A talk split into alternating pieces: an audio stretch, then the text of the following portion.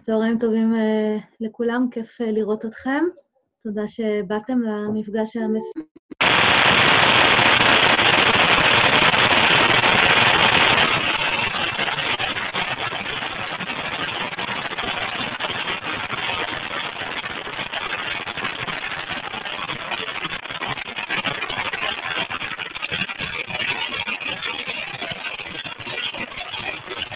שמים, לא שמים.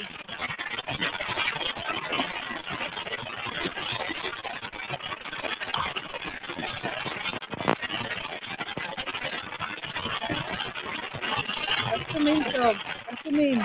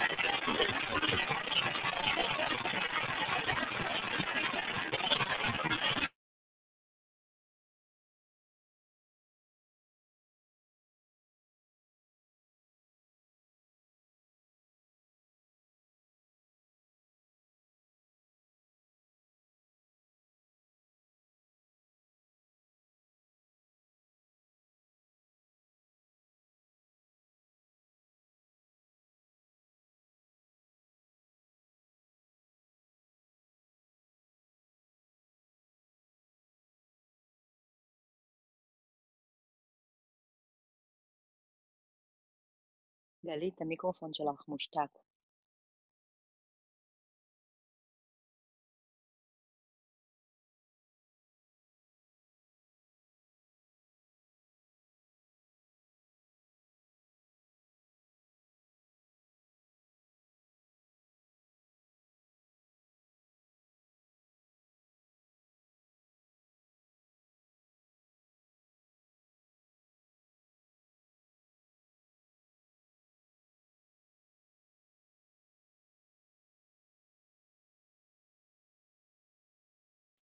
אוקיי, עכשיו שומעים? אוקיי, בסדר. טוב, אז מההתחלה. מקווה שעכשיו זה יעבוד לנו, אוקיי, עכשיו זה בסדר, יופי. אז, שלום לכולם שוב, ברוכים הבאים למפגש האחרון שלנו בנושא הזה של תמיכה רגשית. מה שאנחנו נעשה היום, אנחנו נתחיל קודם כל עם תרגול, קצת מה שכבר למדנו לתרגל, מקווה שיצא לכם גם לתרגל עצמאית בבית, וגם נעמיק בו קצת יותר לדברים שאנחנו צריכים שיבהירו לנו על הטבע הזה של הרגשות, קצת חקירה יותר לעומק מה בדיוק קורה שמה, עם המצבים הרגשיים השונים שאנחנו חווים, ואחרי זה אנחנו נמשיך עם הלימוד שלנו, עם החקירה, לראות בעצם עם כל הדברים האלה, עם כל הרגשות והתחושות וכל ה... חוויות שלנו בתקופה הזו, וגם בכלל בחיים, איך בעצם ממשיכים לפעול בעולם, מה היו הפעולות שאפשר לעשות, גם אם משעמם, גם אם צריך לחשב מסלול מחדש, גם במערכות יחסים נדבר על זה, כל הדברים האלה. אם, אם יש איזה, סליחה, פשוט יש פה איזה משהו שעושה רעשים. כן.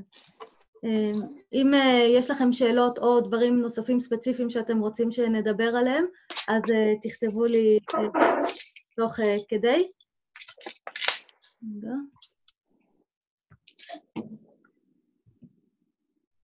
אז תכתבו לי בצ'אט תוך כדי, וממש חשוב לי שהיום, מכיוון שאנחנו מסיימים, שבאמת תרגישו שיצאתם מהמפגשים האלה וקיבלתם את המענה האישי לדברים שאתם הייתם צריכים. אז אם לא, בבקשה תכתבו לי את הדברים מה אתם צריכים יותר לדייק, ואנחנו כמובן נדייק בהם. סבבה? שאלות, בקשות לפני שנתחיל? אז אנחנו מתחילים עם תרגול, הוא יהיה בערך רבע שעה, משהו כזה, אז תראו שנוח לכם. אתם יכולים לחבות את המסך, אני מכבה את שלי.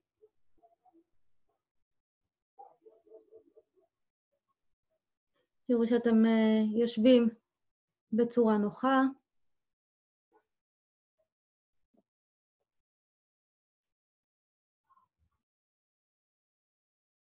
עצמו עיניים. קחו כמה רגעים לארגן את הגוף, להרגיע את הנשימה, ותראו איך אתם מרגישים היום.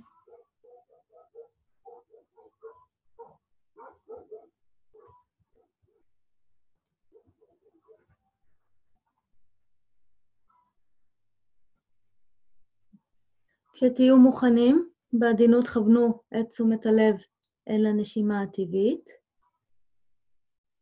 תראו שזה משהו שאתם מסוגלים לעשות, שזה משהו שהוא ביכולת שלכם.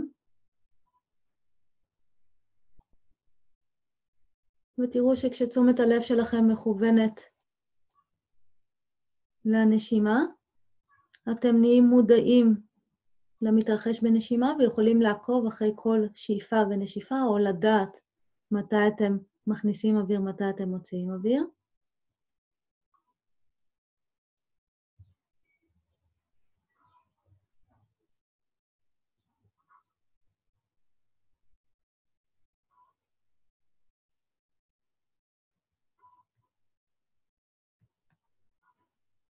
ואחרי שהתחלתם לראות מתי אתם מכניסים אוויר ומתי אתם מוציאים אוויר, התחילו לספור נשימות מאחת עד עשר. ודאו שקודם כל אתם רואים, אם, זה, אם אתם מכניסים אוויר או מוציאים אוויר, ואז סופרים. אני מזכירה שזה לא משנה איך הנשימה מרגישה, אם היא נעימה או לא נעימה. פשוט תספרו שאיפות ונשיפות מאחת עד עשר.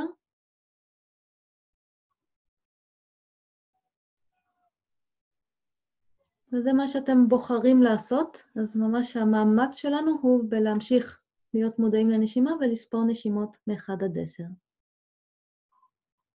תוך כדי שאתם מתאמצים לעשות את זה, אתם תראו שמדי פעם תשומת הלב נודדת לדברים אחרים, למשל למחשבות, על מה שקורה, לפחדים, לדאגות, לשעמום, לתחושה שאולי אנחנו לא לגמרי מצליחים בתרגול, לרעשים, לכל מיני דברים, לתחושות מהגוף, כל מיני דברים יכולים להסיט את תשומת הלב מהנשימה, זה הכי טבעי בעולם וזה תמיד יקרה. אבל תראו שלא משנה מה משך את תשומת הלב שלכם, אתם לא בחרתם שהיא תלך לשם, ולכן גם אל תבחרו להמשיך להתעסק עם מה שגנב לכם את תשומת הלב, ותנחו את עצמכם בעדינות פשוט להחזיר את תשומת הלב למה שאתם כן בוחרים לעשות, וזה להסתכל על הנשימה, גם אם זה מאוד משעמם, ולספור נשימות מאחת עד עשר.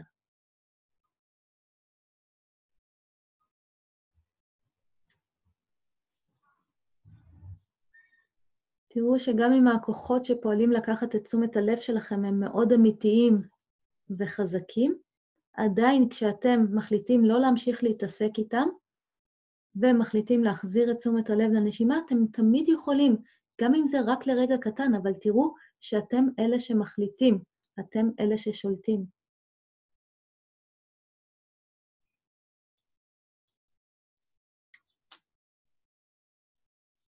ואני מזכירה שזה לא משנה כמה פעמים תשומת הלב נודדת לדברים אחרים, משנה רק שאם גיליתם שהיא נדדה, תחזירו אותה.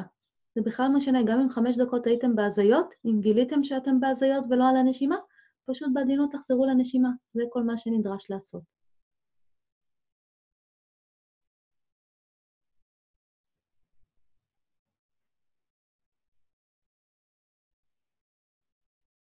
ותראו שברגע הקטן הזה שבו החלטתם לא להמשיך להתעסק עם משהו שלא בחרתם, והחזרתם את תשומת הלב לנשימה, לרגע, לרגע קצר אחד, למה שהעסיק אתכם קודם, למה שקפץ לכם, כמו חרדות או דאגות או מחשבות, אין כוח עליכם, והכוח הוא אצלכם. וברגע הזה שאתם על הנשימה, אתם יכולים רגע לנוח שם. רגע, כל הדברים האחרים, אין להם כוח עליכם.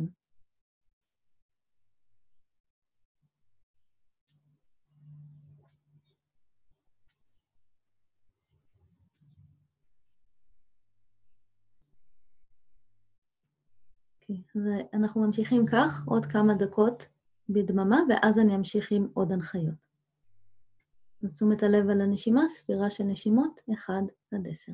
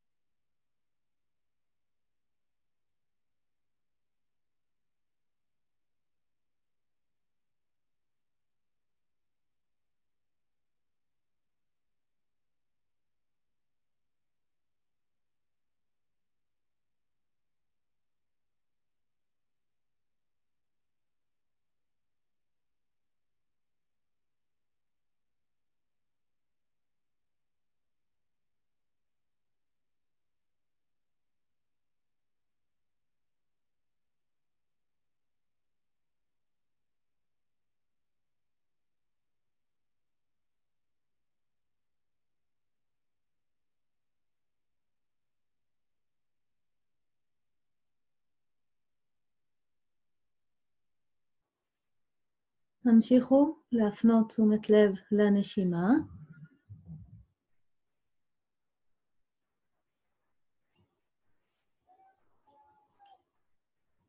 והתחילו לראות שאתם אלה שמודעים לנשימה.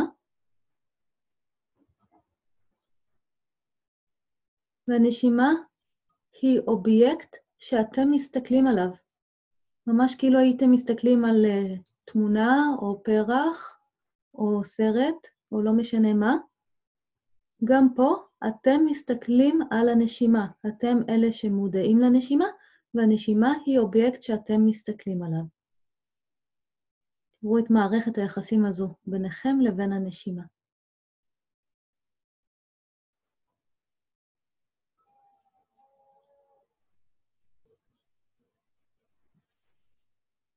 ועכשיו, כשתשומת הלב שלכם נודדת לדבר אחר וגיליתם את זה, רגע אחד תעצרו שם, נגיד נדדתם לאיזשהו צליל.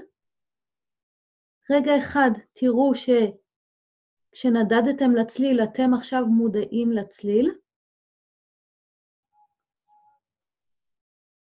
וגם הצליל, כמו הנשימה, הוא אובייקט שעכשיו אתם מסתכלים עליו. ואתם יכולים להסתכל עליו, ואז לחזור חזרה לנשימה. ואז הנשימה תהיה האובייקט שאתם מסתכלים עליו, שאתם מודעים אליו.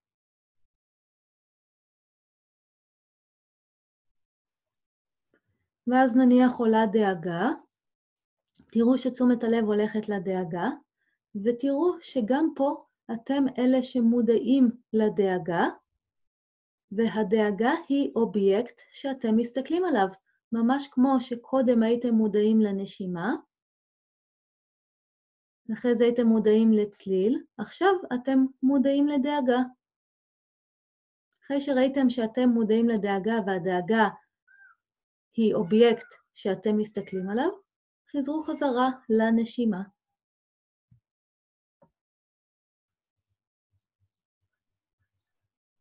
ותראו ששוב אתם אלה שמודעים לנשימה, והנשימה עכשיו היא האובייקט שאתם מסתכלים עליו. והמשיכו כך עם כל דבר שלוקח את תשומת הלב שלכם, רגע תעצרו עליו. זה יכול להיות מחשבה טורדנית, זה יכול להיות איזושהי תחושה של שיעמום, יכול להיות תחושה של אי הצלחה, או לא יודעת מה, איזושהי ציפייה, לא משנה מה קורה. מה שלוקח את תשומת הלב שלכם, תעצרו רגע עליו, ותראו שאתם אלה שמודעים, והדבר שאליו אתם מודעים הפך להיות אובייקט בדיוק כמו הנשימה, או בדיוק כמו צליל. גם אם זה רגש או מחשבה, זה אובייקט שעכשיו אתם מודעים אליו, ומשם אתם יכולים לחזור חזרה לנשימה.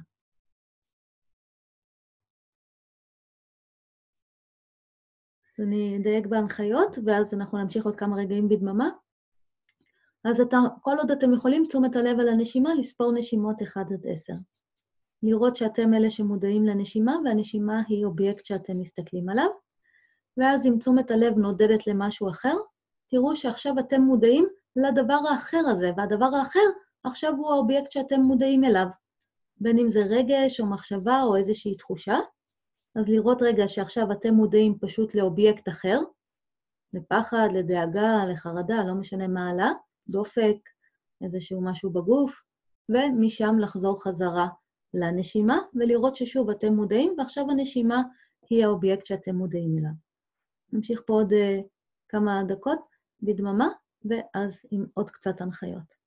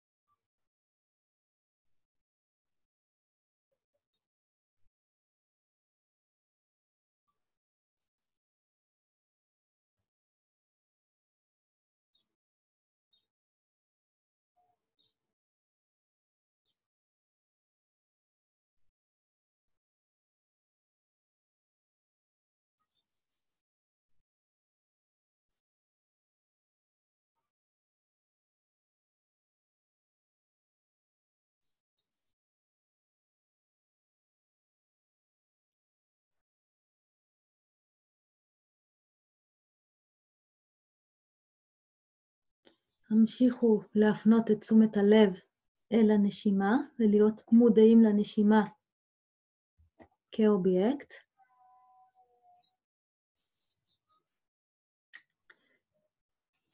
ואז כשתשומת הלב נודדת לדברים אחרים, תראו שגם הם בסך הכל אובייקטים עכשיו אחרים שאתם מודעים אליהם, אבל אם אתם רוצים אתם יכולים להחזיר בקלות את תשומת הלב חזרה לנשימה. והתחילו לראות את כל הדברים שמושכים את תשומת הלב שלכם, כמו עננים שחולפים, שלרגע מסתירים לכם את הנשימה, פתאום עולה דאגה, פתאום עולה שימום, פתאום עולה איזה צליל, אני כבר לא על הנשימה, פתאום הנשימה כאילו מוסתרת על ידי משהו אחר, או אני רואה לרגע משהו אחר, אובייקט אחר. אבל אז תראו שתמיד יש לכם את האפשרות לחזור חזרה לנשימה, וברגע הזה שאתם חוזרים לנשימה, הענן הזה חולף, הוא כבר לרגע לא מסתיר לכם כלום. גם אם זה היה תחושה חזקה של חרדה, או פחד, או דאגה, או איזשהם מחשבות אורדניות, או איזשהו זיכרון. תראו שהוא כמו ענן חולף לרגע מסתיר לכם את הנשימה, אבל כשאתם חוזרים לנשימה, הענן הזה לרגע לא מתקיים, ושוב הנשימה מופיעה.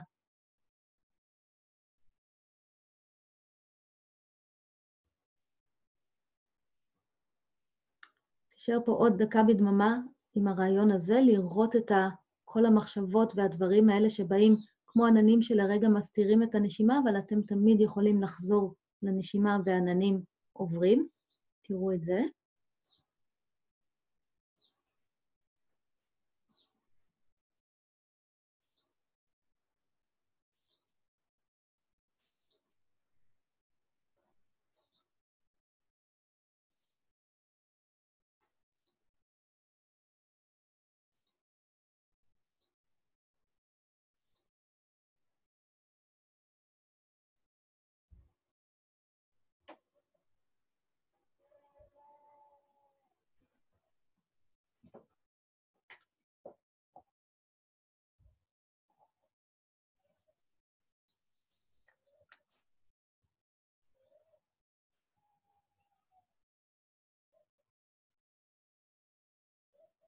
אם ימשיכו להיות עם תשומת לב לנשימה, ועכשיו אנחנו מגיעים לחלק מאוד מאוד חשוב בתרגול, אז אם אתם צריכים רגע לפקוח עיניים ולזוז שנייה בשביל להיות בעניינים, אז תעשו את זה, כי זה חלק מאוד מאוד חשוב. אז המשיכו להיות עם תשומת לב לנשימה, תראו שאתם אלה שמודעים לנשימה, נשימה זה אובייקט שאתם מסתכלים עליו,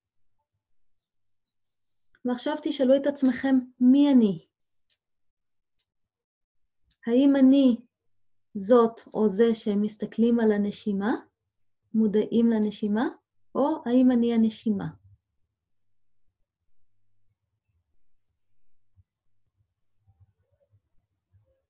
ותראו שאתם אלה שמודעים לנשימה, אתם אלה שמסתכלים על הנשימה, אבל אתם לא הנשימה, הנשימה היא אובייקט, שאתם מסתכלים עליו. תראו את זה.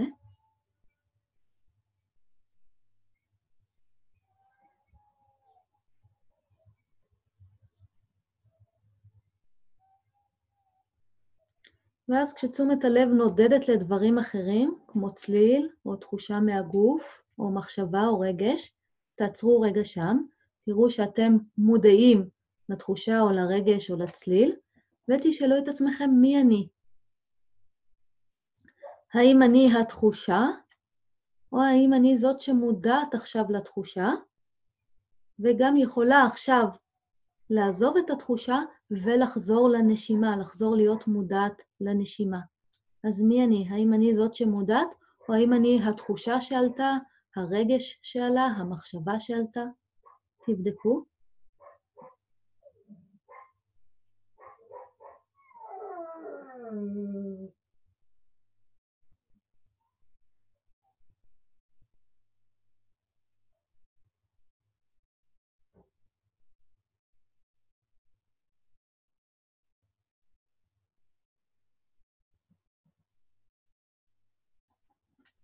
האם אתם התחושות והמחשבות השונות שעולות ולוקחות את תשומת הלב, או האם אתם מודעים, אלה שמודעים לתחושות, והתחושות הן רק אובייקטים.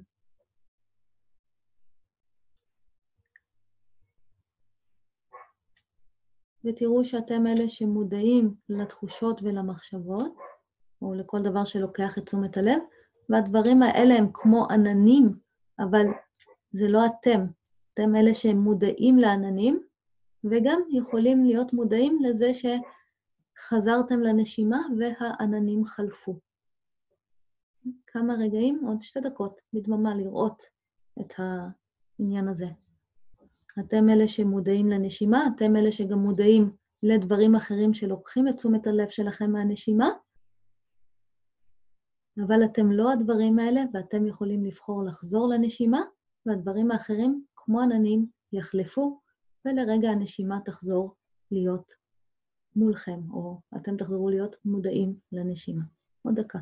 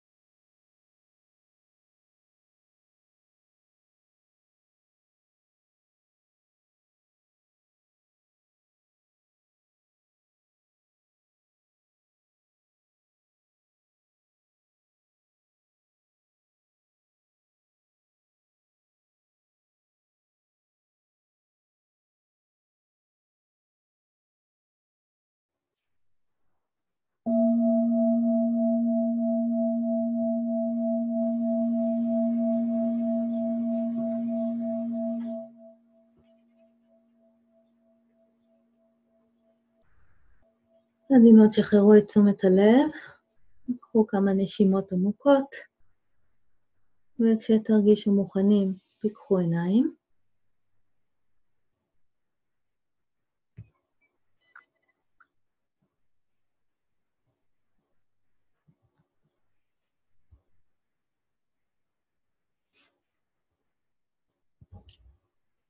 אוקיי.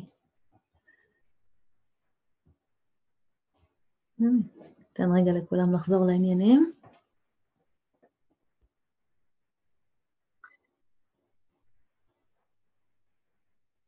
אוקיי, יופי.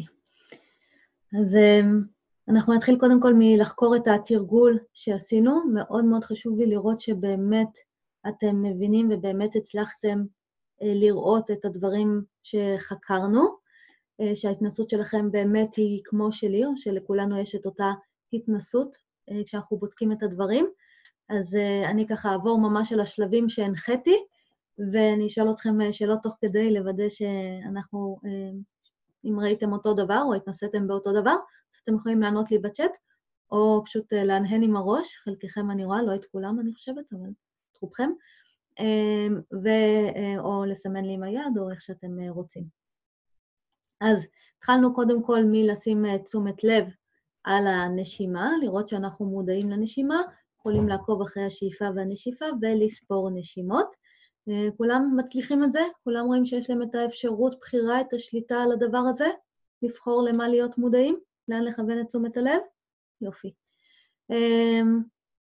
ואז ראינו שלפעמים תשומת הלב בורחת לדברים אחרים, אין מה לעשות, אבל כשאנחנו שמים לב לזה, אנחנו תמיד יכולים לחזור חזרה לנשימה, גם אם זה ממש אה, מושך את תשומת הלב שלנו, גם אם זה משקל יחסית חזק, אה, נגיד ממש לא בא לי להמשיך להיות עם הנשימה, אם אני רוצה, אם אני בוחרת, אני תמיד יכולה לחזור לנשימה.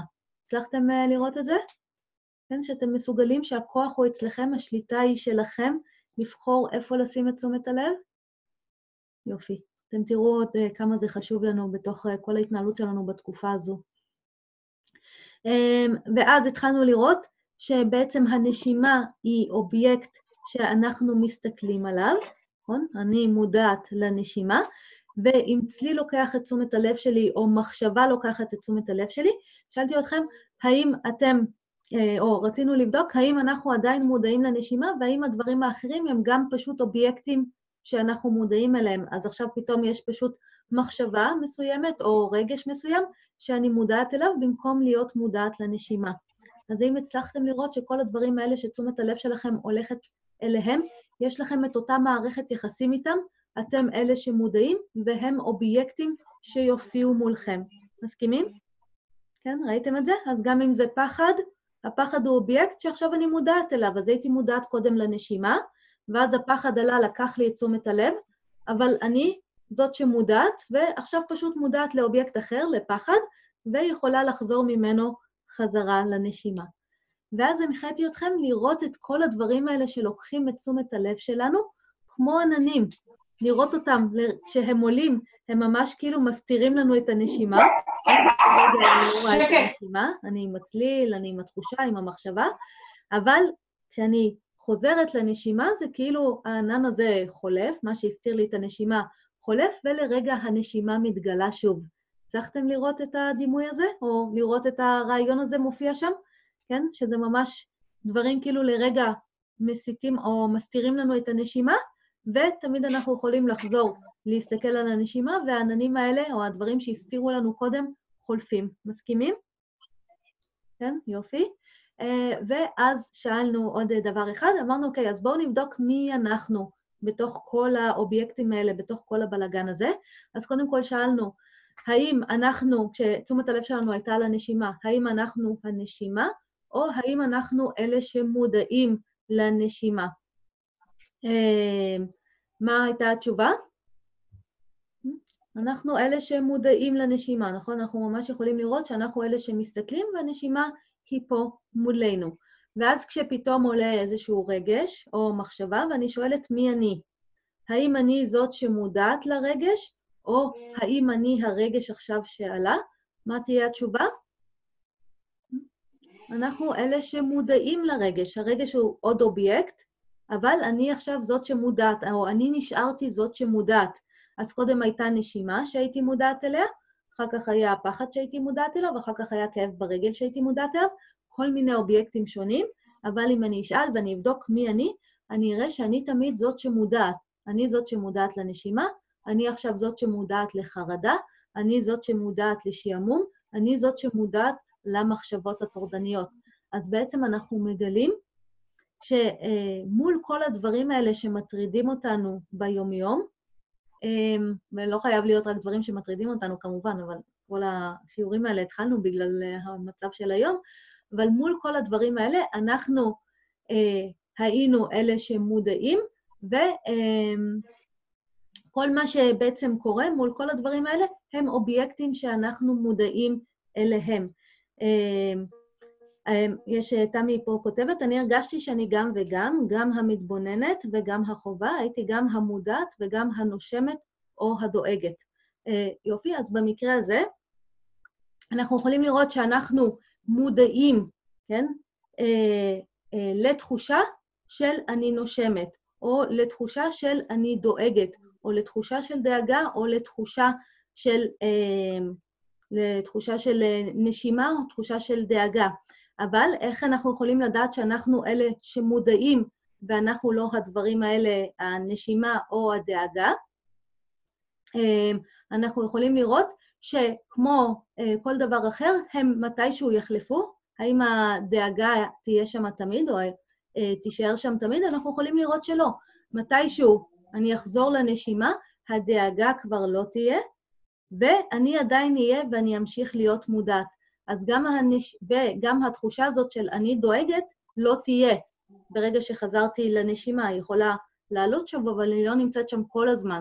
כלומר, גם התחושה של אני דואגת, אני מפחדת, אני מבולבלת, גם היא משהו, גם היא אובייקט שאנחנו יכולים להיות מודעים אליו, וכשאנחנו חוזרים לנשימה ולא מתעסקים איתם, האובייקטים האלה גם, למרות שאנחנו מרגישים שיש שם זהות מאוד חזקה עם עצמנו, אני דואגת, אני נושמת, אני מרגישה, גם התחושות האלה יעברו כמו עננים, ובסופו של דבר יהיה רק הדבר שאליו אני מכוונת את תשומת הלב, במקרה של התרגול שלנו זה יהיה לנשימה.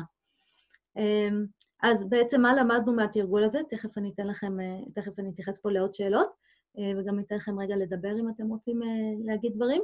אז בעצם מה שרציתי שאנחנו נראה בתרגול הזה, זה קודם כל שיש לנו את היכולת להיות מודעים ולכוון את תשומת הלב לאן שאנחנו רוצים, שהשליטה היא בידינו, שמול כל דבר שנכוון אליו את תשומת הלב, תמיד תתקיים אותה מערכת יחסים של אני מודעת לאיזשהו אובייקט, לכל דבר שאני אכוון אליו את תשומת הלב, כלומר גם אם אני אכוון את זה לחרדה, לתחושה של חרדה, גם אם אני אכוון את זה לפחד, יהיה את אותה מערכת יחסים של אני מודעת עכשיו לאובייקט שנקרא חרדה או נקרא פחד או לא משנה מה, ושכל פעם שאני אחזור, אחזיר את תשומת הלב לאן שאני רוצה, הדבר הזה שלקח את תשומת הלב שלא מרצוני, יתפוגג כמו ענן, יחלוף, ולרגע אחד יהיה מין בהירות כזאת, לא תהיה יותר ההסתרה הזאת על ידי העננים.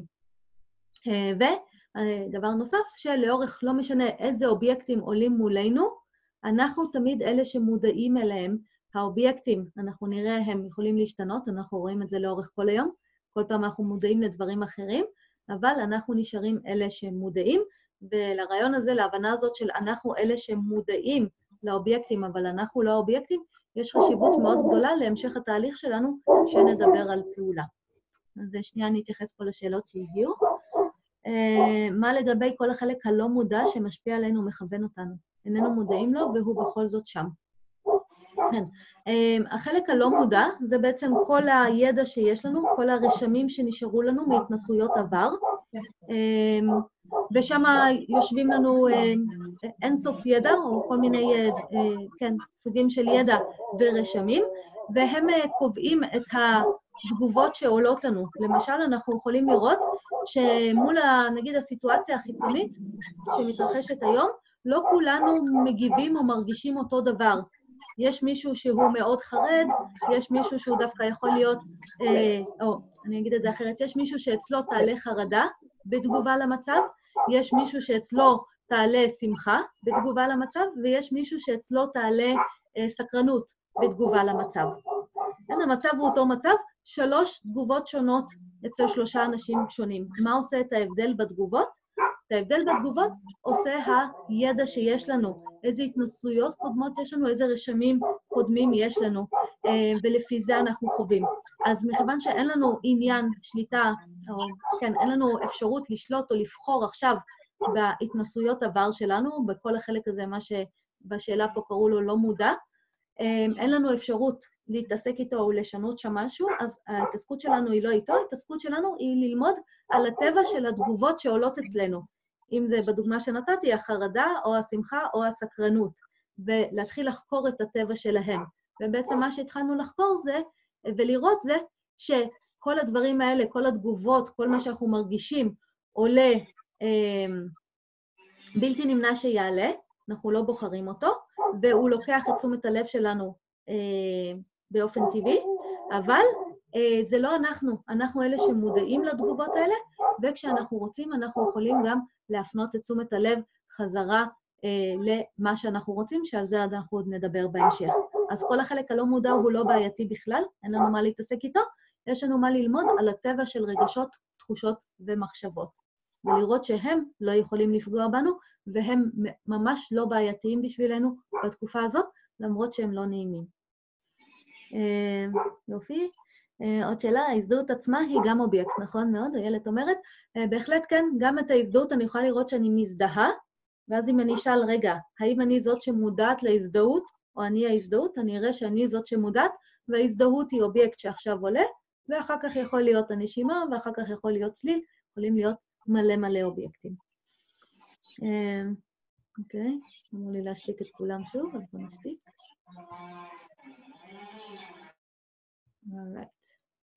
גלית, אפשר שאלה? אוקיי.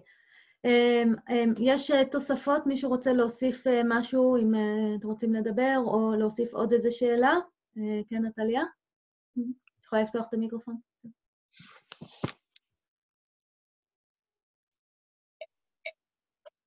גלית? רגע, רגע, אני לא שומעת. בסדר? כן. אז את התרגול הזה, נגיד, אני תמיד חוזרת ליומיום. אז את התרגול הזה ביומיום, כשהמחשבות שוטפות, שוטפות, שוטפות הראש, הרגשות שוטפים, אנחנו תמיד מזכירים לעצמנו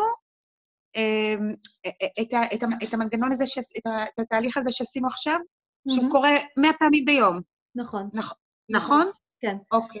עכשיו, תראי מה מעניין. ברגיל שלנו, כשעולות לנו מחשבות ורגשות לא נעימים, אנחנו מיד מנסים לא להסתכל עליהם. נכון? אנחנו אומרים, אוקיי, בואו מיד אנחנו מחפשים פתרון.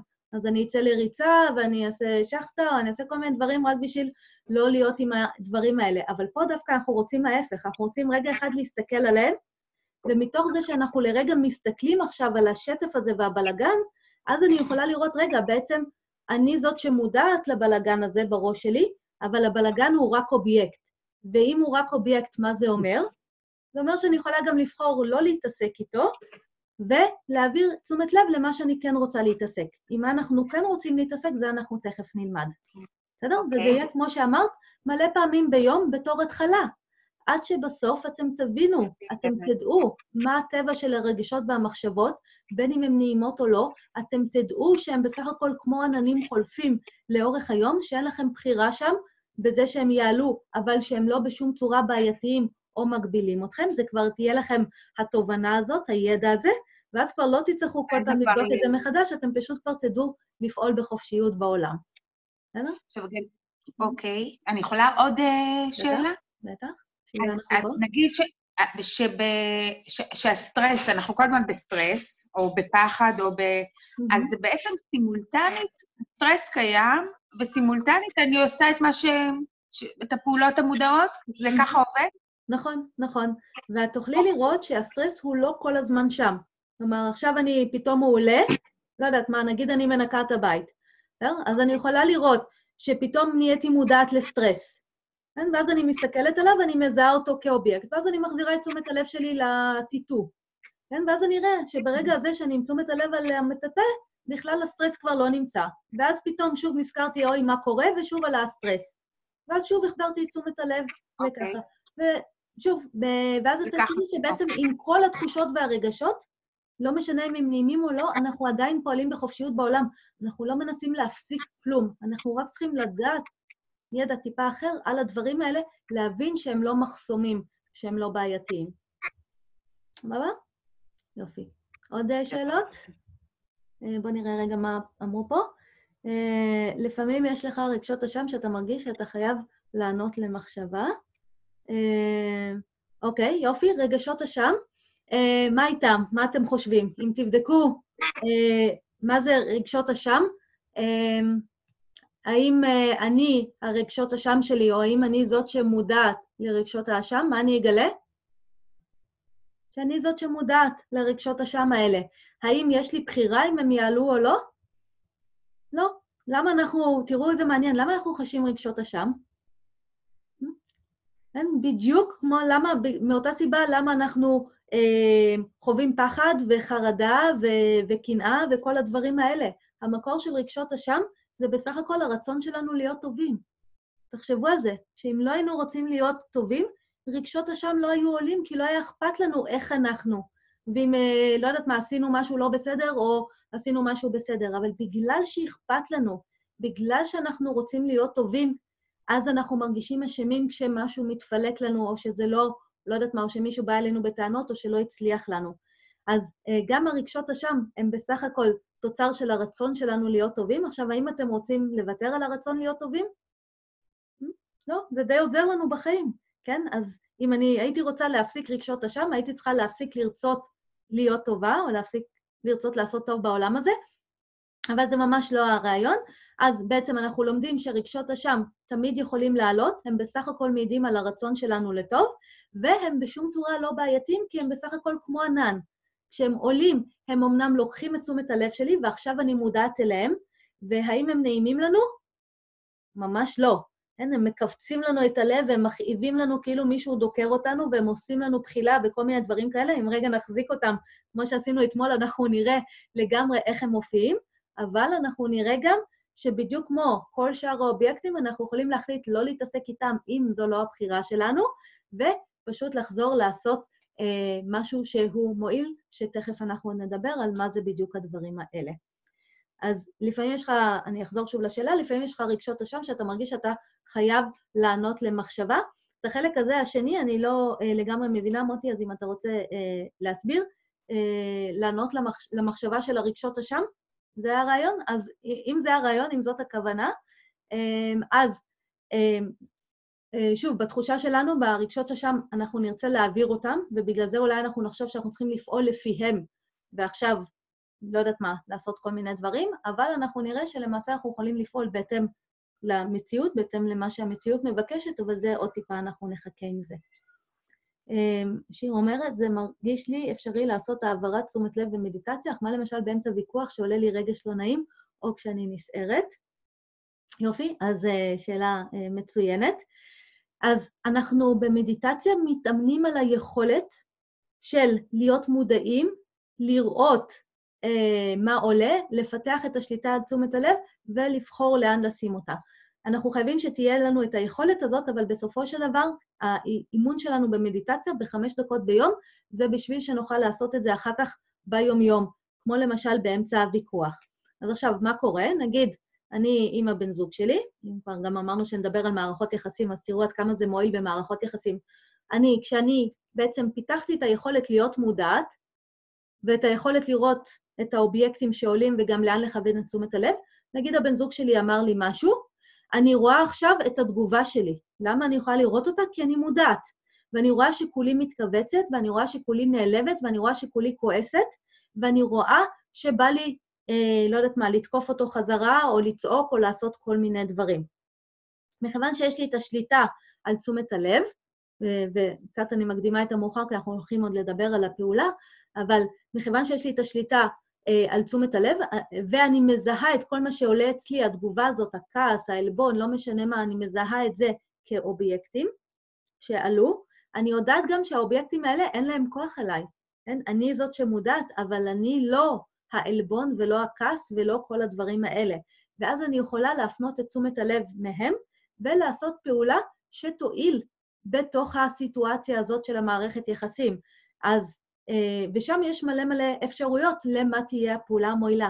אז גם אם אנחנו באמצע של משהו מאוד רגשי, עדיין כשאנחנו, כשהיכולת מפותחת, אנחנו נוכל לפעול אחרת בצורה מועילה, אבל זה לא יהיה בהכרח בתור התחלה, כי אנחנו עוד לא מיומנים, אז אנחנו נראה שבתור התחלה אנחנו ביומיום נצליח לעבוד על דברים שהם מאוד מאוד פשוטים, אבל כשזה רגשות מאוד חזקים, זה כאילו אנחנו עובדים עם משקל מאוד כבד, ושם אנחנו נראה שאנחנו עדיין לא מספיק חזקים, לא מספיק מודעים, או לא מספיק שולטים בתשומת הלב, אבל אל דאגה, תתמידו באימון, בדיוק כמו בחדר כושר, תתמידו באימון, ומובטח שבסופו של דבר תתחזקו מספיק, כדי שתוכלו לעבוד גם מול דברים מאוד מאוד אה, עוצמתיים. ואני יכולה להגיד לכם מהניסיון האישי שלי, אני ממש ראיתי את התהליך שלי בזה, במה בהתחלה הצלחתי לשנות דברים ואיפה לא, ונגיד בזוגיות זה תמיד היה משהו ששם, ובמשפחה זה היה מאוד חזק, ושם היו מלא, כן, הרבה מקומות שבהם לא הצלחתי להעביר תשומת לב, אבל עם האימון היום אני ממש יכולה בכל סיטואציה לעשות את זה, צריכה להיות סיטואציה מאוד מאוד חריגה, שאף פעם לא פגשתי, כדי ששם אני לא אצליח להיות מודעת ולהעביר את תשומת הלב, אבל ממש יכלתי לראות איך זה מתפתח עם האימון על המזרון וביום-יום. שרון שואלת, האם גם אהבה היא רגש חולף זמני? למשל, אהבה לילדיי איננה דבר קבוע שיש שם תמיד. מעבר לרגשות אחרים כלפיהם, כמו כעס, אכזבה וכו'. זאת שאלה. אוקיי. האהבה שאנחנו מכירים היום, ברובנו, מה שאנחנו קוראים לו אהבה, זה רגש זמני וחולף, ואנחנו יכולים לראות שאני יכולה לאהוב את הבן זוג שלי, כל עוד הוא נחמד אליי, אבל הוא אמר לי משהו לא נחמד, ועכשיו אני ממש לא אוהבת אותו, אני לרגע אפילו שונאת אותו. אז האהבה הזאת שאנחנו מכירים, היא אהבה מותנית, היא אהבה זמנית. אבל יש תהליכים שאנחנו עושים, שאנחנו בעצם הולכים אל עבר המקום המודע, במקום המודע אנחנו נראה שיש אהבה שהיא מתקיימת, שהיא ללא תנאי, אבל האהבה הזאת היא לא ספציפית, היא לא אהבה לילדיי, היא תהיה אהבה לכל. כשזה אהבה ספציפית לילדיי או לבן זוג שלי, זה תמיד אהבה זמנית ומשתנה. אבל האהבה הזאת שמגיעה מהמקום המודע, היא לא מותנית במה שקורה, והיא לא תלוית אובייקט. היא תהיה אהבה שבאה מתוך הטבע של עצמי, שלנו, אבל לחלק, לדיבור שלנו פה על, או לקורס הזה, אז זה קצת מעבר לדיבור שלנו. אני, תבואו לכל ה, לכל הסדרת מפגשים שעוד יש בהמשך, אז בטח גם נגיע לדבר על דברים יותר מעודנים אחר כך. סערת הרגשות עדיין תהיה, אבל המודעות ויכולת הבחירה יגדלו. הבנתי נכון? נכון מאוד, נכון מאוד. זה בדיוק העניין. אנחנו לא יכולים לשלוט בסערת רגשות. אם תשאלו את עצמכם, אם אתם יכולים לבחור אם להיות בסערת רגשות או לא, אם להיעלב או לא, אם להתאהב או לא, מה תהיה התשובה? אין לנו אפשרות לבחור. שם אין לנו בחירה, אבל הבחירה שלנו היא בלהיות מודעים אליהם, ועכשיו מה לעשות איתם? האם לתת לעצמנו להיבלע בהם, או לראות אותם כאובייקט, כעננים חולפים, ולחזור לייצר את החיים שאנחנו רוצים.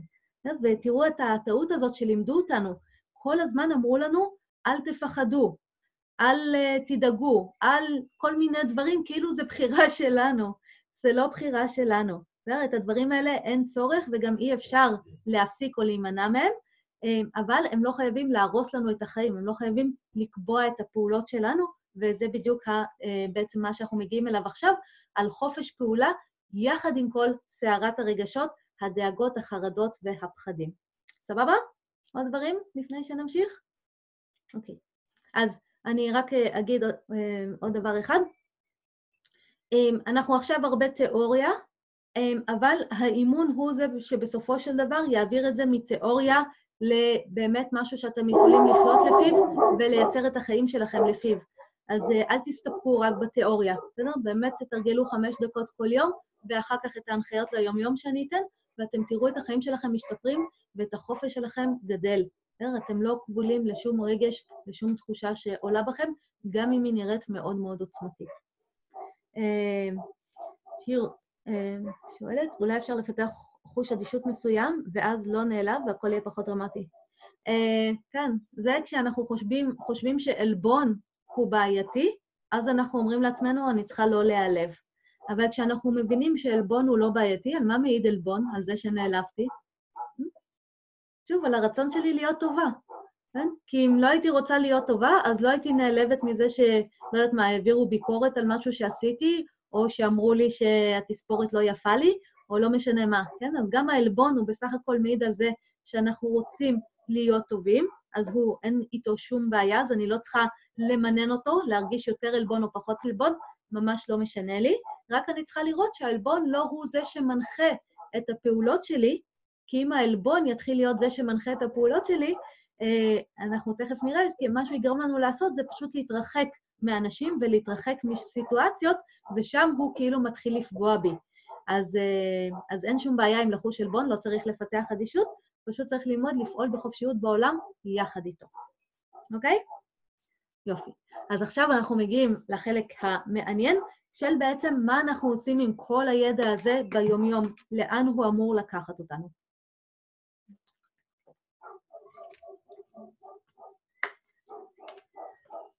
אז בעצם מה הבנו עד עכשיו? מה למדנו עד עכשיו? הבנו שכל הרגשות האלה, למרות שהם לא נעימים, הם לא בעייתיים בשום צורה.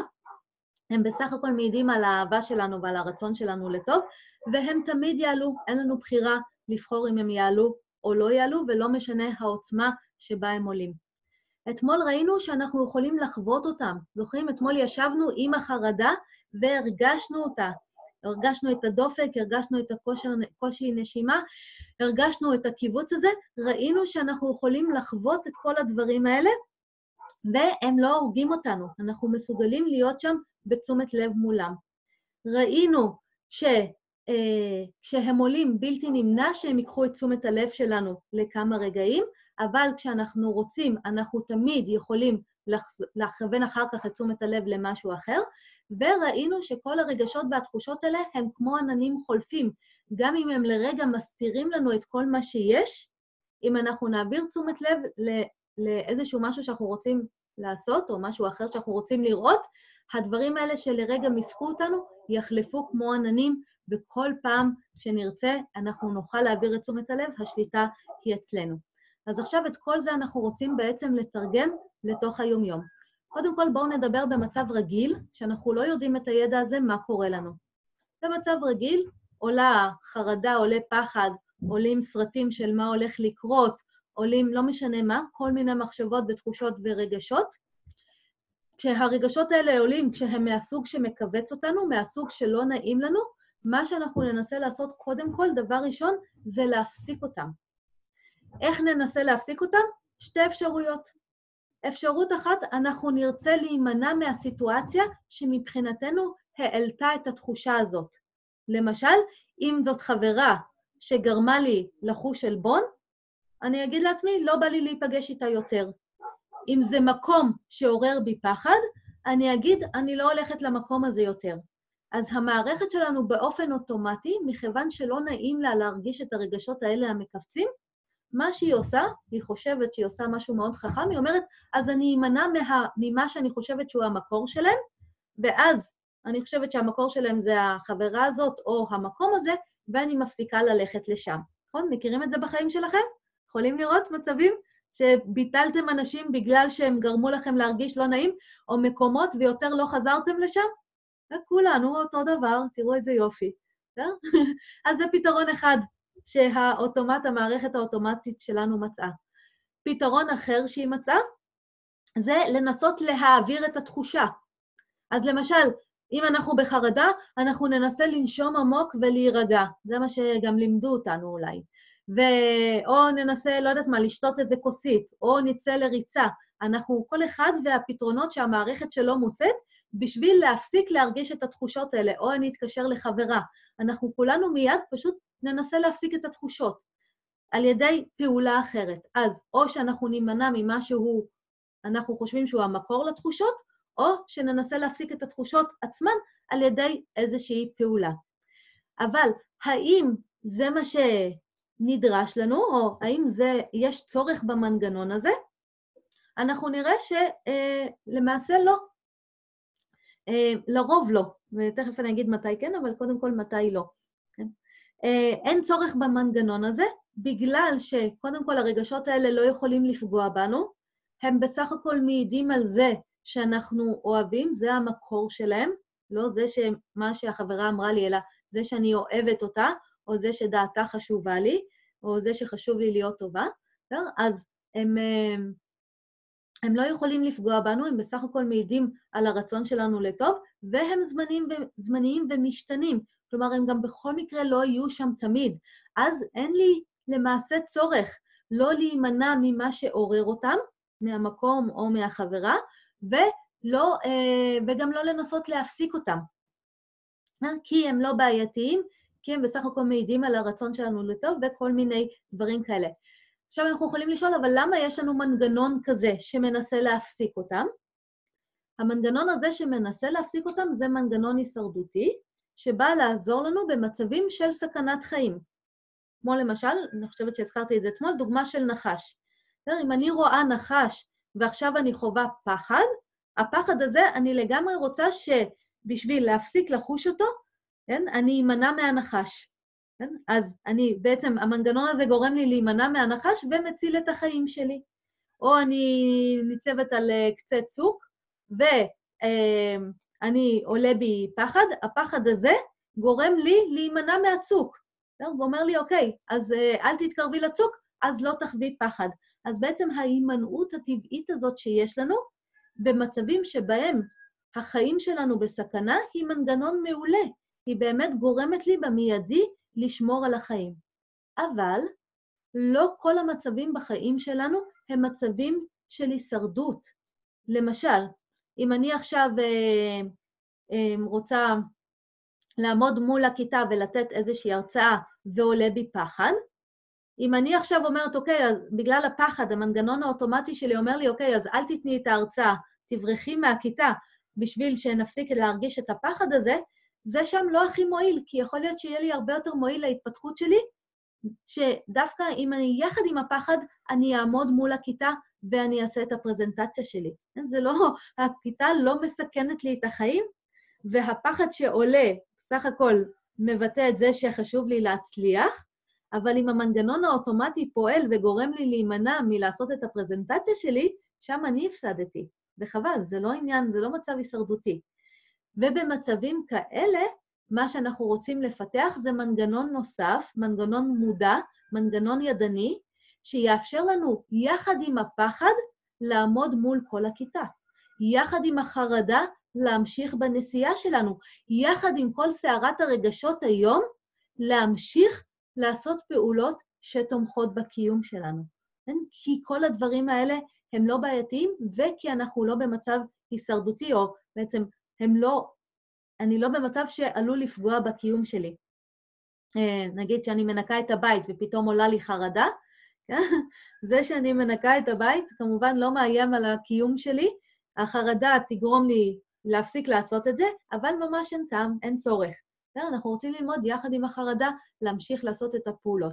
עכשיו אנחנו יכולים לשאול איזה פעולות אנחנו נרצה לעשות. איך אנחנו יודעים בעצם במה לפעול? אני ידעתי במקרה של הנחש ושל הצוק, ידעתי להפסיק אה, להתקדם, כן? או אפילו אולי לחזור אחורה, כדי לא אה, לסכן את החיים שלי. אבל פה אמרנו, אנחנו יחד עם הפחד וכל סערת רגשות והדברים האלה רוצים לפעול, איך אנחנו נדע איזה פעולות לעשות? ופה תראו כמה זה פשוט וכמה זה יפה. הפעולות שאנחנו נרצה לעשות, מה ששווה לנו לעשות בחיים האלה, זה פעולות שתומכות בקיום. למה פעולות שתומכות בקיום? אם נזכר רגע מה העלה בכלל את כל הרגשות האלה, מה העלה לנו את הפחד, מה העלה את החרדה, מה העלה את הדאגה, העובדה שהחיים שלנו יקרים לנו, זוכרים? העובדה שחיים של אנשים אחרים יקרים לנו, העובדה שהעבודה שלי יקרה לי, העצמאות הכלכלית שלי יקרה לי, כל מיני דברים כאלה. כלומר, מה שהעלה את הפחדים והחששות, היה העובדה שיש שהקיום שלנו ושל אנשים אחרים ושל הבית שלנו, לא משנה מה, יקר לנו. אז עכשיו, מה שאנחנו נרצה לעשות, אם אנחנו מבינים שבעצם בסך הכל יש דברים שיקרים לנו, אני אשאל, מתוך ההבנה הזאת שיש דברים שיקרים לי, מה יהיו הפעולות המועילות שאני יכולה לעשות? מה תהיה התשובה? פעולות, פעול, פעולות שתומכות בקיום של הדברים שיקרים לי. זה יהיה הדבר ההגיוני לעשות. במקום להיות משותקת על ידי החרדה או הפחד, מה ש... או לנסות להילחם בהם או להפסיק אותם, מה שהכי הגיוני לעשות זה פשוט לטפח את הקיום שלנו, כי זה מה שיקר לנו, זה התחיל כאילו את כל השרשרת בעיות האלה. אז עכשיו, בואו נשאל את עצמנו, מה זה יהיה פעולות שתומכות בקיום? תומכות בקיום שלנו, תומכות בקיום של היקרים לנו, כן? אז דבר ראשון, אני יכולה להגיד, אוקיי, הנה עכשיו פה אני בתקופה, אין לי יותר מדי אפשרויות לצאת מהבית, או לעשות את הדברים שאני רגילה להם, הבנתי, עלתה לי חרדה, הבנתי שהקיום שלי יקר לי, עכשיו אני אומרת, אוקיי, אז בואו נתחיל לעשות פעולות שתומכות בקיום. מה זה הפעולות האלה? דבר אחד, אני יכולה להתחיל להזין את עצמי בצורה יותר טובה. כן, אם הקיום שלי יקר לי, אז יקר לי גם, חשוב לי גם מה אני אוכלת. כי לא כל דבר שאני אוכלת יטפח את הקיום שלי. אז אולי כדאי לי להתחיל לבחור מה לאכול בצורה יותר מדויקת. כדאי לי אולי לתת לגוף שלי תנועה, קצת תנועה שהוא צריך, כי זה מה שתומך בקיום שלי, כי תנועה זה חיים. אז אני אתחיל לתת תנועה לגוף שלי. הנשימה שלי תומכת בקיום שלי, אז אולי כדאי לי מדי יום לעשות כמה תרגילים של נשימה עמוקה, כדי לוודא שהקיום שלי ממשיך להתמך על ידי הנשימה. ההכרה שלי תומכת בקיום שלי, אז אולי כדאי שאני אתחיל לתת קצת תנאים מתאימים להכרה שלי, לעשות אולי כל יום חמש דקות, חמש דקות של מדיטציה, כמו שלמדנו, כדי להמשיך לתמוך בקיום של ההכרה. מערכת היחסים שלי, עם הבן זוג שלי יקרה לי, מה, מה הגיוני לעשות? יחד עם החרדה, יחד עם הפחד, להמשיך לעשות פעולות שתומכות בקיום של הבן זוג שלי, ותומכות בקיום של מערכת היחסים שלי איתו. אז אם זה לבלות זמן ביחד, ואם זה, לא יודעת מה, לקיים שיח, או, או לדאוג להזין אותו בצורה טובה, או לדאוג לאינטימיות טובה, כל הדברים האלה יתמכו בקיום של הבן זוג שלי ומערכת היחסים שיקרה לי. אם הבית שלי יקר לי, מה יהיו הפעולות המועילות? אני אומנם מפחדת לאבד אותו, נכון? זה הפחד שעולה לי, אוי ויי, לא יהיה לי בית, לא יהיה לי פרנסה, לא יהיה לי כלום. אבל מה הפעולות המועילות שאני יכולה לעשות בינתיים? לנקות את הבית שלי, לטפח אותו, לטפח את הגינה, אולי להשלים דברים בעבודה שלא השלמתי, אולי ללמוד דברים חדשים שיכולים לעזור לי. אני יכולה להפנות את תשומת הלב לפעולות שתומכות בכל הדברים שאני מפחדת לאבד. מה תהיה התוצאה? שתי תוצאות מדהימות. קודם כל, אם אני התחלתי לעשות פעולות שתומכות בקיום של הדברים, הדברים יתמכו יותר טוב.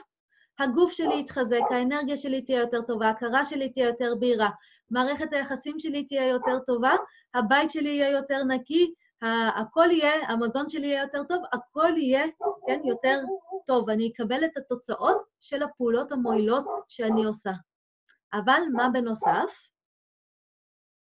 כל הדברים האלה שהטרידו אותי לפני זה, אם אני מעבירה תשומת לב לפעולה אחרת, מה יקרה להם? אני אגלה שהם חולפים. כן, אני אראה את הזמניות שלהם, אני אראה שאין להם כוח עליי, שכל פעם שאני מפנה תשומת לב, הם כבר לא, אה, כן, אין להם פשוט כבר כוח עליי, אין להם אחיזה עליי. ואז לא רק שיצרתי את החיים שאני רוצה ליצור, גם כאילו אה, שחררתי את האחיזה של כל הדברים האלה שהכבידו עליי לפני זה. וזה יכול להיות כל דבר, זה, אומנם התקופה הזאת גורמת לנו להתעסק עם דברים מסוימים, כמו חרדות ופחדים, ואנחנו נראה שלהם אין כוח עלינו, אבל זה יכול להיות גם פשוט, למשל, בחיים הרגילים שהיו לנו עד עכשיו, פשוט תחושות של אומס. מכירים את זה? שפתאום יש פשוט תחושה של אומס מאוד גדול, או שאנחנו כבר לא יכולים להכיל. אני אגלה שגם הדברים האלה זה תחושות חולפות, שאין להם כוח עליי, שאם אני לא מחזיקה אותם עם תשומת הלב, אומס לא מעמיס עליי. למעשה, בסדר? כן, ששום דבר לא מכביד עלינו אם אנחנו לא מחזיקים אותו, והוא יחלוף ברגע שאנחנו שמים תשומת לב על דבר אחר. אז אני רק אסכם את הרעיון הזה, שאנחנו בעצם מרוויחים שני דברים, גם מקבלים את התוצאות של הפעולות שתומכות בקיום, אז הקיום של כל הדברים שיקרים לנו יתמך, וגם כל, אנחנו נראה את הזמניות של כל הדברים האלה שמכבידים עלינו, ואנחנו נגלה שלמעשה אין להם שום כוח עלינו, הם לא מכבידים, ויחד עם כל הרגשות האלה אנחנו יכולים לפעול בחופשיות בעולם. ושוב, אני אגיד לכם מהניסיון האישי שלי, בעבר הייתי נלחמת מלא ברגשות, והיום כל הדברים האלה הם פשוט החברים הכי טובים שלי. אני יודעת שהם יהיו שם תמיד, הם מעידים על זה שאני חיה, הם מעידים על זה שיש דברים שיקרים לי, ויחד איתם אני פועלת בחופשיות בעולם, ומייצרת את החיים שאני רוצה. אבל אם אתם תמשיכו להילחם בהם כל הזמן, הם יהפכו להיות האויבים הכי גדולים שלכם, ובמקום להגדיל את החופש שלכם בעולם, הם יכבלו אתכם, וחבל. שאלות? בקשות? אפשר גם לכתוב בצ'אט.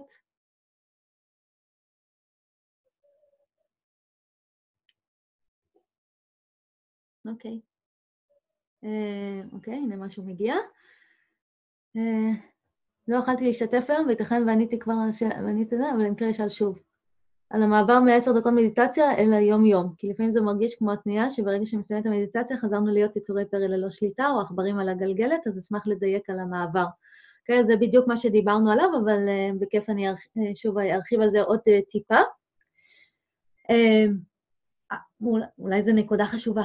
אל תתפתו לחפש שקט בתקופה שבה אין שקט בהכרה שלנו. אל תתפתו לשקט של המדיטציה, כן? לתחושה הזאת של הנה רגע הכל יציב והכל שקט, כי זה לא מה שיהיה. זה לא מה שיהיה. זה מה שהיינו רוצים שיהיה, כן? כי הרעש מפריע לנו, אבל זה לא מה שיהיה. אז כשאני יוצאת ליום-יום שלי אחרי שתרגלתי מדיטציה, אני ממש לא מצפה להישאר באותו מצב של המדיטציה. להפך, אני לגמרי מצפה שיעלו לי מלא דברים שמגיעים יחד עם היום-יום. אני לגמרי מצפה ש...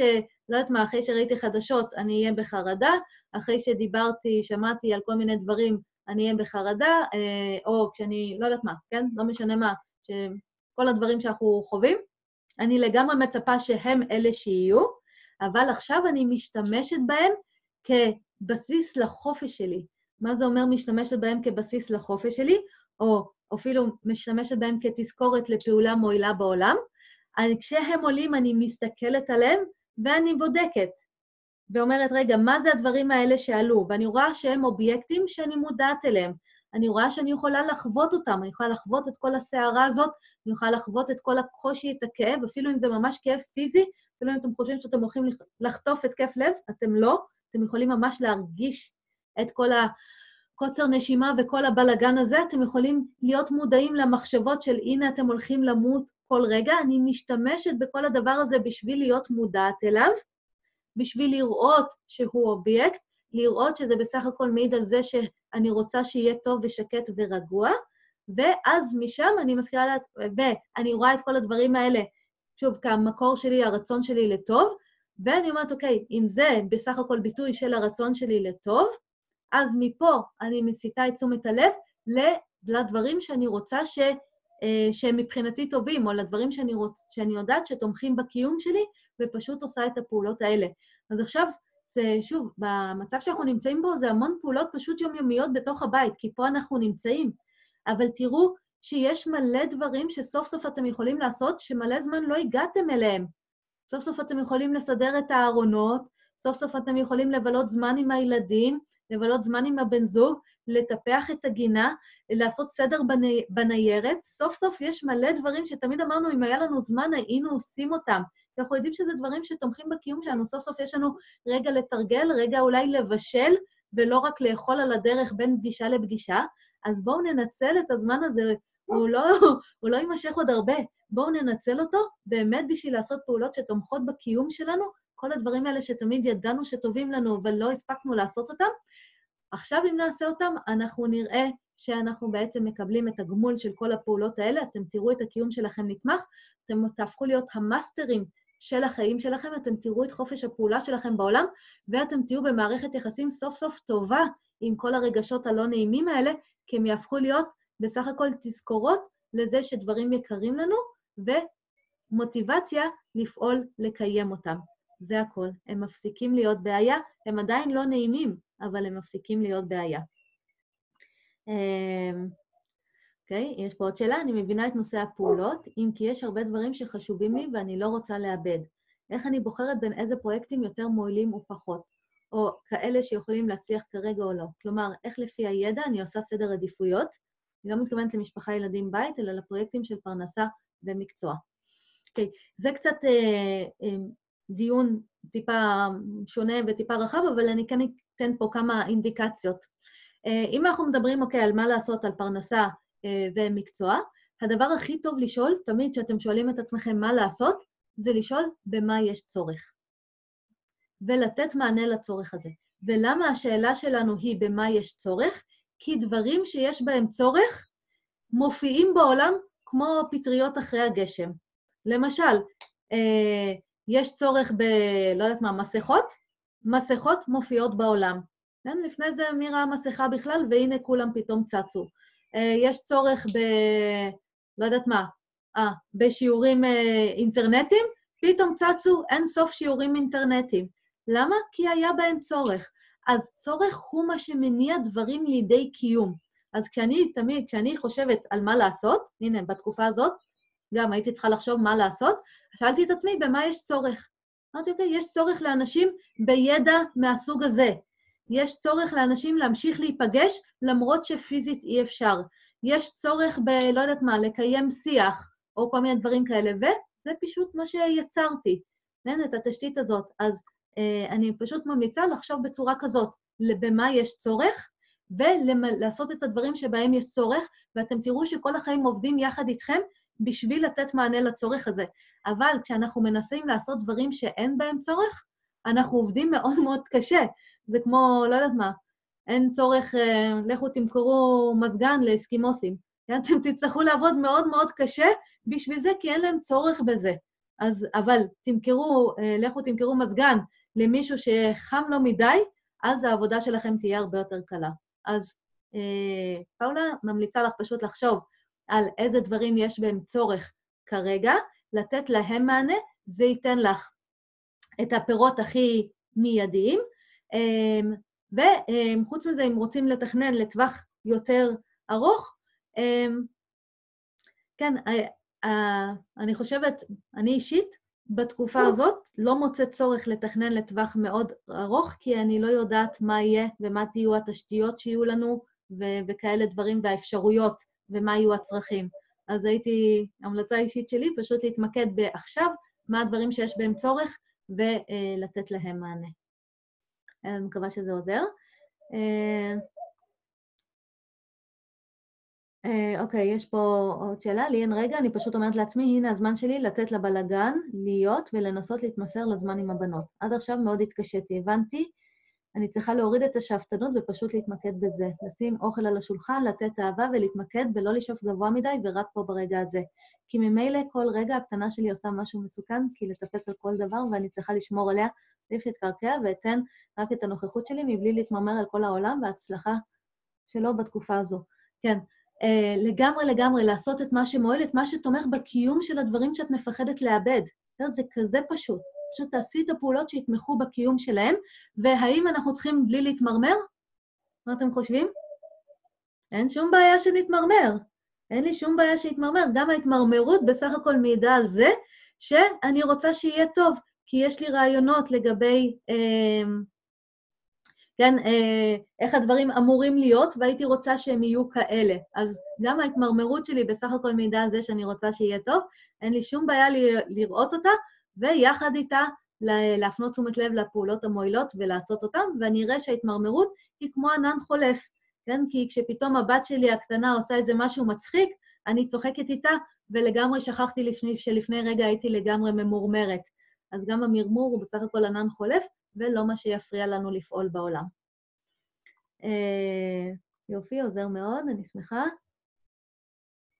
יופי, להתמרמר לגמרי, להתמרמר ולהמשיך לתת את התנאים המתאימים, יופי, ואתם תראו את התוצאות של זה. ההצלחה מובטחת.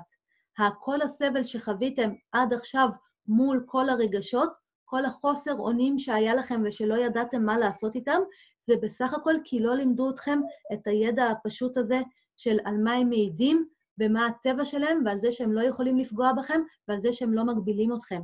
ועכשיו כשאתם יודעים את כל זה, תיקחו את זה. ליישום ביום-יום שלכם.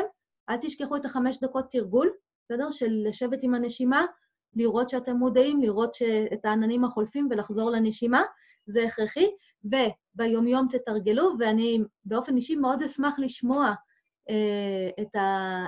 איך אתם מיישמים, ואם זה עוזר לכם, או באיזה אופן זה עוזר לכם, אז אה, גם נתתי לכם את המייל שלי, אתם יכולים לפנות אליי, אני ממש אשמח אה, לשמוע, אה, וזהו, ואתם תראו, כן, כל הסבל שהיה עד עכשיו הוא רק בגלל שלא לימדו אתכם או לימדו אתכם טעויות. אבל מהרגע שתתחילו ליישם ידע קצת יותר מדויק, אתם תראו איך הדברים הם באמת, ושאין שום סכנה לא, ב, לא ברגשות האלה, ולא ב, כן, ולא, לא, או בכל מה שאנחנו חווים. אין, אין סכנה, ואין שיעבוד, יש חופש. בכל רגע נתון לפעול איך שאנחנו רוצים. עוד משהו? בקשות? בוא נראה שלא פספסתי כלום. אוקיי, אז נראה לי שאנחנו בסדר גמור. אם יש עוד דבר אחד שאתם צריכים לדבר, או עוד כמה דברים שאתם רוצים? אז נראה לי שדי כיסינו את כל ה... את כל הדברים שהגעתם איתם בהתחלה. ביקשתם לדבר על מה עושים עם מחשבות לא מועילות, עם חוסר ודאות, עם שעמום, אז זה כבר הבנו את כל הדברים האלה. כל סוג של מחשבה שיש לכם, אל תתבלבלו, גם אם אתם פשוט חושבים תקועים. התקיעות הזאת היא בעצמה ענן, התחושה של התקיעות היא בעצמה ענן חולף. היא לא תמנע מכם לפעול. אז גם אם יש תחושה של תקיעות, אני יכולה להיות מודעת אליה, אני רואה שהיא בסך הכל אובייקט, ואני יכולה להעביר את תשומת הלב שלי לעשות משהו מועיל. אז תזכרו, לא משנה איזו תחושה יש, הן לא יכולות לכבול אתכם או לעכב אתכם. תרחישי אימה וזה, אמרנו בלתי נמנע, ואין לנו בעיה איתם. הפחד, המסלול מחדש דיברנו, ונראה לי שעברנו על הכל. כן. יש פה שאלה לתלמידים, אבל לפני זה אני רק רוצה להגיד עוד משהו על מערכות יחסים. תראו, יכול להיות שאתם עכשיו פוגשים את בני המשפחה שלכם קצת אחרת, הרבה יותר באינטנסיביות. בתוך האינטנסיביות הזאת יכולים לעלות מלא רגשות. כל הרגשות האלה הם בלתי נמנעים והם לא בעייתיים, ולא הם יעידו על איכות מערכת היחסים שלכם. אם הבן זוג שלי מעצבן אותי, זה לא מעיד, לא חייב להעיד על איכות המערכת יחסים שלי איתו, זה בסך הכל שהוא מעיד על זה שמבחינתי יש דרך לעשות דברים, והוא עושה אותם אחרת, וזה ממש מעצבן. אין בעיה. אבל אם מערכות היחסים חשובות לכם, פשוט תראו שאתם עושים שם את הפעולות שמזינות אותם. אז גם אם אתם, אז אם עכשיו אתם פתאום ביחד כל היום, אז תראו שאתם פשוט עושים דברים משותפים, דברים מועילים, לומדים דברים ביחד, מייצרים דברים ביחד, ואתם תראו.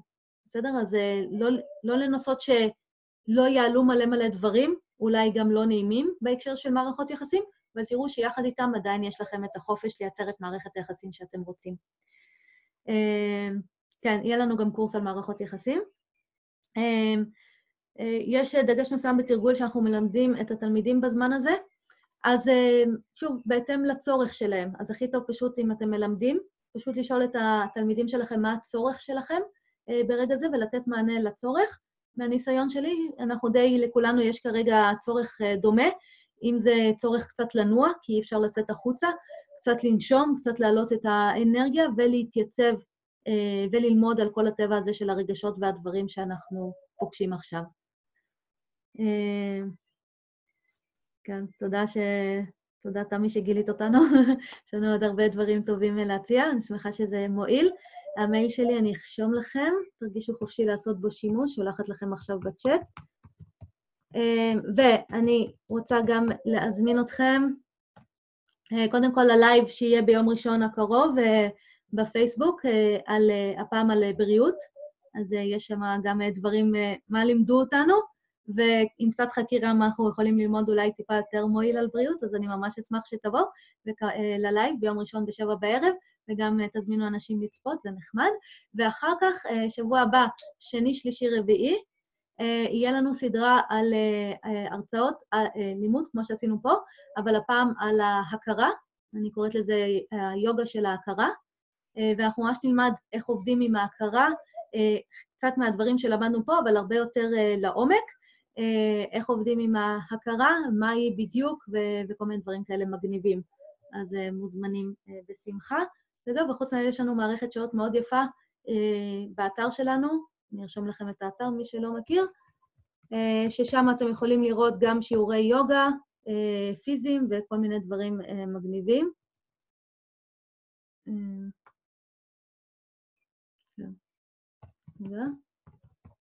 אז רשמתי לכם גם את האתר. עוד בקשות? מה השאלה? מתי? באותו דבר, המפגשים בשני, שלישי, רביעי, שתיים עד שלוש וחצי. סבבה? כולם סגורים? בסדר? עוד משהו? אוקיי, יופי. אז היה ממש ממש כיף. אני שמחה שמצאתם את הידע מועיל. בואו נסיים בעוד היה. תודה רבה. נעצור רגע, נעצום רגע עיניים,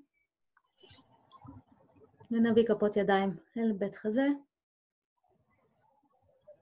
ורק נזכיר לעצמנו רגע פה שכל מה שאנחנו פוגשים, כל מה שעולה אצלנו, רק מעיד על האהבה שלנו, לחיים, ושאנחנו אלה שמודעים לדברים שעולים, אבל הם לא קובלים אותנו, יש לנו חופש פעולה בכל רגע שנרצה, רק צריך טיפה להתאמן. ואת כל מה שלמדנו פה, אנחנו קודם כל נודה על זה, ונקדיש את זה גם לטובת כל הברואים, שכולנו נזכה לפעול בחופשיות בעולם הזה, ולתמוך בקיום של כולנו. תודה רבה. נפתח לכם את בצניעות שתוכלו גם להגיד שלום. תודה גלית, תודה ענקית. תודה רבה, תודה שתהיה מועיל. תודה רבה. אתם מוזמנים להיות איתי בקשר, ובכלל, אה, ויש גם את הפודקאסט, ערוצי פודקאסט בספוטיפיי, תחפשו גלית לוין או עמותת קדן, המון המון המון שיעורים והרצאות מסדנאות קודמות על מערכות יחסים, על חופש, על מלא מלא דברים טובים. אז זה שווה. סבבה? יופי. אז ביי. תודה רבה. תודה רבה. תודה גלית. ביי. ביי.